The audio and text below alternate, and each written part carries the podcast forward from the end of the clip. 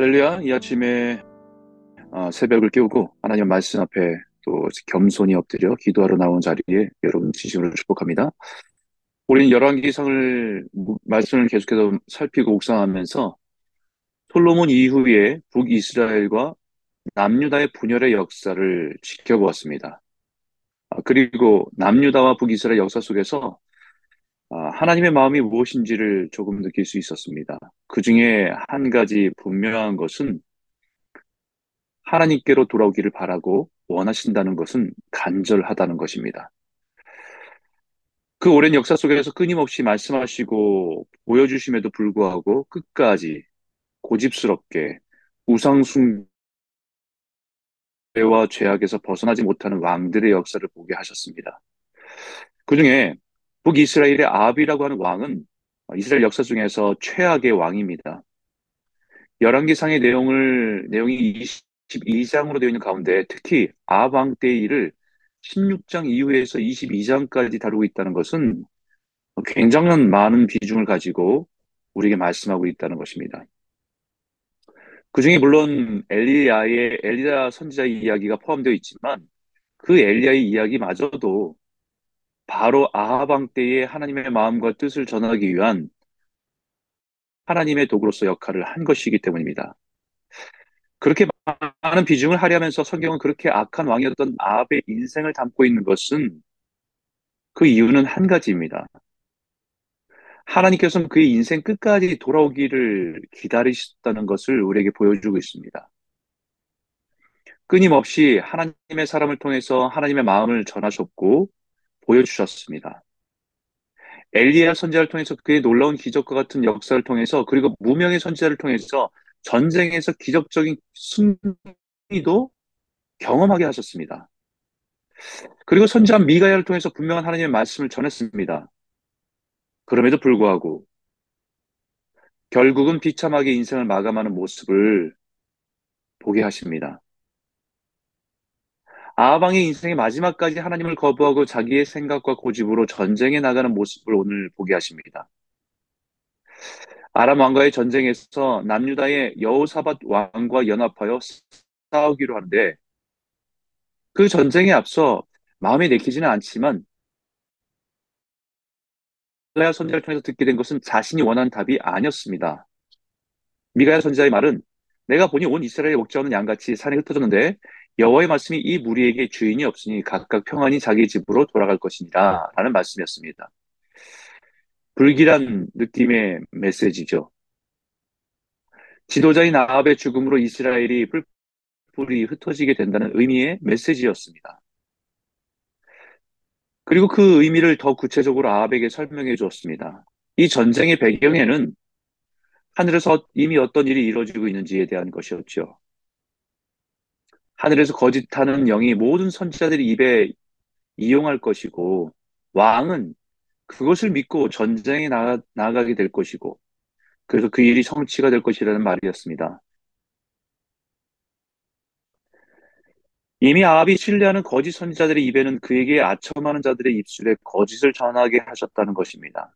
마치 하나님께서 자신들에게 말씀하셨다는 것으로 포장해서 아합의 욕망을 부추겨서 아합은 그들의 말을 좋게 여겨서 전쟁터에 뛰어들게 하신다는 것입니다. 이 말을 들은 아합은 미가야를 옥에 가두기로 합니다. 자신이 전쟁에서 돌아올 때까지 옥에 가두라고 합니다. 미가야 선제의 말을 무시하고 전쟁을 감행하기로 한 아합은 왠지 마음이 깨름직함을 지워버릴 수가 없었습니다. 두려웠던 거지요. 그래서 그가 생각해낸 인간적인 방법은 함께 전쟁터에 나가는 여호사밧에게는 그대로 왕의 옷을 입으라고 하고 자신은 왕인지 아무도 장애, 왕인지 모르게 변장하고 전쟁터에 나아가기로 합니다. 고대 전쟁에선 서로의 왕을 먼저 죽임으로 항복을 받아내고 승리를 쟁취하는 것이 일반적이기 때문에 자신이 적군이 자신이 왕인지 모르면 적에게 타깃이 되지 않을 것이라는 얄팍한 생각으로 꼼수를 발휘한 것이지요. 그런데 어떻게 됐습니까? 34절에 한 사람이 무심코 활을 당겨 이스라엘 왕의 갑옷 솔기를 마친지라 왕이 그 병거 모는 자에게 이르되 내가 부상하였으니 내 손을 돌려 내가 전쟁터에서 나가게 하라 하였으나 아람 군사 한 사람이 무심코 활을 당겨서 쏜 화살이 정확하게 아합을 관통한 것입니다. 이스라엘 왕인 것을 알고 집중해서 겨냥해서 쏜 것이 아닙니다. 무심코 쏜 화살이 정확하게 아합을 관통했다는 것입니다. 보통 갑옷은 비늘과 같은 것으로 어, 물고기 비늘같이 겹겹이 금속으로 쌓여 있습니다. 정확하게 정확하지 않으면 그것을 뚫을 수 없는 비껴 나가는 그렇게 만든 것을 갑옷을 입게 됩니다. 그런데 윗옷과 윗 갑옷과 아랫 갑옷의 이음새의 빈틈인 갑옷 솔기 그곳을 정확하게 뚫어서 관통했다는 것입니다. 마치 올림픽의 양궁 선수들이 관역에 정중앙에 있는 카메라 렌즈 10점짜리 포인트가 아니라 그 시, 그것을 보고 있는 가장 중심에 있는 카메라 렌즈를 맞춰서 깨뜨리는 것보다 더 정확하게 맞추게 되었다는 거죠. 누가 한 것입니까? 한 병사는 무심코 활을 당겨서 쏜 것이지만 하나님께서 정확하게 겨누고 계셨던 것입니다. 아합은 변장하면 아무도 자신인지 모를 것이라고 생각했지만 하나님의 불꽃 같은 눈은 피할 수 없었습니다. 아합은 든든한 갑옷으로 무장하면 웬만한 화살이나 공격으로 자신의 생명을 보호할 수 있을 것이라 생각했지만 하나님의 무서운 심판의 화살은 피할 수가 없었습니다. 아담이 범죄했을 때 나뭇잎으로 자신을 가리, 가리고 숨어 있으면 하나님의 눈에서 벗어날 줄 알았습니다. 하나님께서 아담아, 아담아, 내가 어디 있느냐라고 찾으신 것은 찾지 못해서가 아니라 아담이 스스로 자신을 하나님 앞에 드러내고 용서를 구하기를 원하시기 때문에 그의 이름을 부른 것입니다. 하나님의 눈앞에서 우리는 숨길 것이 없습니다. 하나님의 불꽃 같은 눈은 피할 수가 없습니다. 자신의 생각으로 감추고 자신이 하나님을 애써 부인하면 감출 수 있다고 생각하는 것은 오산입니다. 마치 닭이 위기가 오면 자기의 머리를 땅에 쳐박고 자기가 보지 못하면 상대방도 보지 못할 것이라고 생각하는 미련함과 같은 것입니다. 우리의 숨겨진 죄악의 죄악된 동기와 계획을 다 아십니다. 그 하나님 앞에서 늘 정직하고 진실하게 서는 것이 거룩입니다. 그리고 우연으로 보이는 일 가운데 하나님의 섭리를 발견하는 것이 중요합니다. 한 병사의 무심코 쏜 화살을 통해서 하나님은 일하십니다. 때로 하나님은 우연으로 보이는 일들을 통해서도 우리에게 말씀하실 때가 있습니다.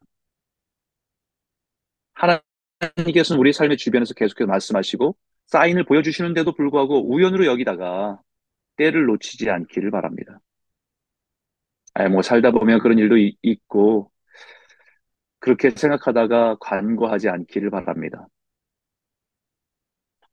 다윗이 우리의 아내 바세바를 취했을 때에도 그 여인이 부정한 때를 다 지났다는 것을 확인하고 동침을 했다고 성경은 말합니다. 자신은 절대로 임신을 하, 자신이 범죄하는 것이 절대로 임신하지 않게 되는 임신하게 되는 일은 없을 것이라고 하는 자신의 완벽한 알리바이를 가지고 행했다는 것이죠. 그런데 우연인지 상식 밖의 일이 일어났습니다. 바세바가 임신을 하게 된 것입니다. 그 말도 안 되는 우연을 통해서 깨달았어야 됩니다. 하나님께서 자신의 죄악을 드러내시기 위해서 우연이라고 하는 일을 사용하신다는 것을 깨닫고 거기서 멈추고 돌이켜야 했, 습니다 그런데 다윗도 감출 수 있다고 생각했습니다. 이 세상에 우연은 없습니다.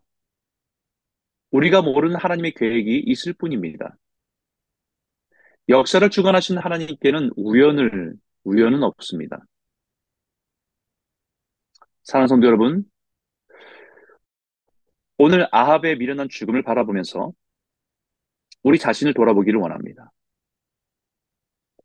그렇게 끊임없이 말씀하시는 것을 외면하고 살아가는 것은 아닌지, 내 삶에 일어난 모든 사건을 통해서 나에게 말씀하시는 것은 없는지, 그럼에도 불구하고 우연으로 여기고 다른 사람을 탓하고 환경과 상황을 탓하고 여전히 고집스러운 자신의 길을 가는 것은 아닌지, 이 아침에 깨닫게 되는 은혜가 있기를 소원합니다. 겸손하게 하나님 앞에 엎드려 은혜를 구하는 회복이 시작되기를 주의 이름으로 축복합니다. 오늘 불꽃 같은, 불꽃 같은 눈으로 우리를 살피시는 우리의 속사람과 우리의 생각과 마음까지 살피시는 그 주님 앞에 정직한 영으로 진실한 영으로 반응하며 순종하며 나아가는 저와 여러분 모두가 되시기를 주의 이름으로 축복합니다.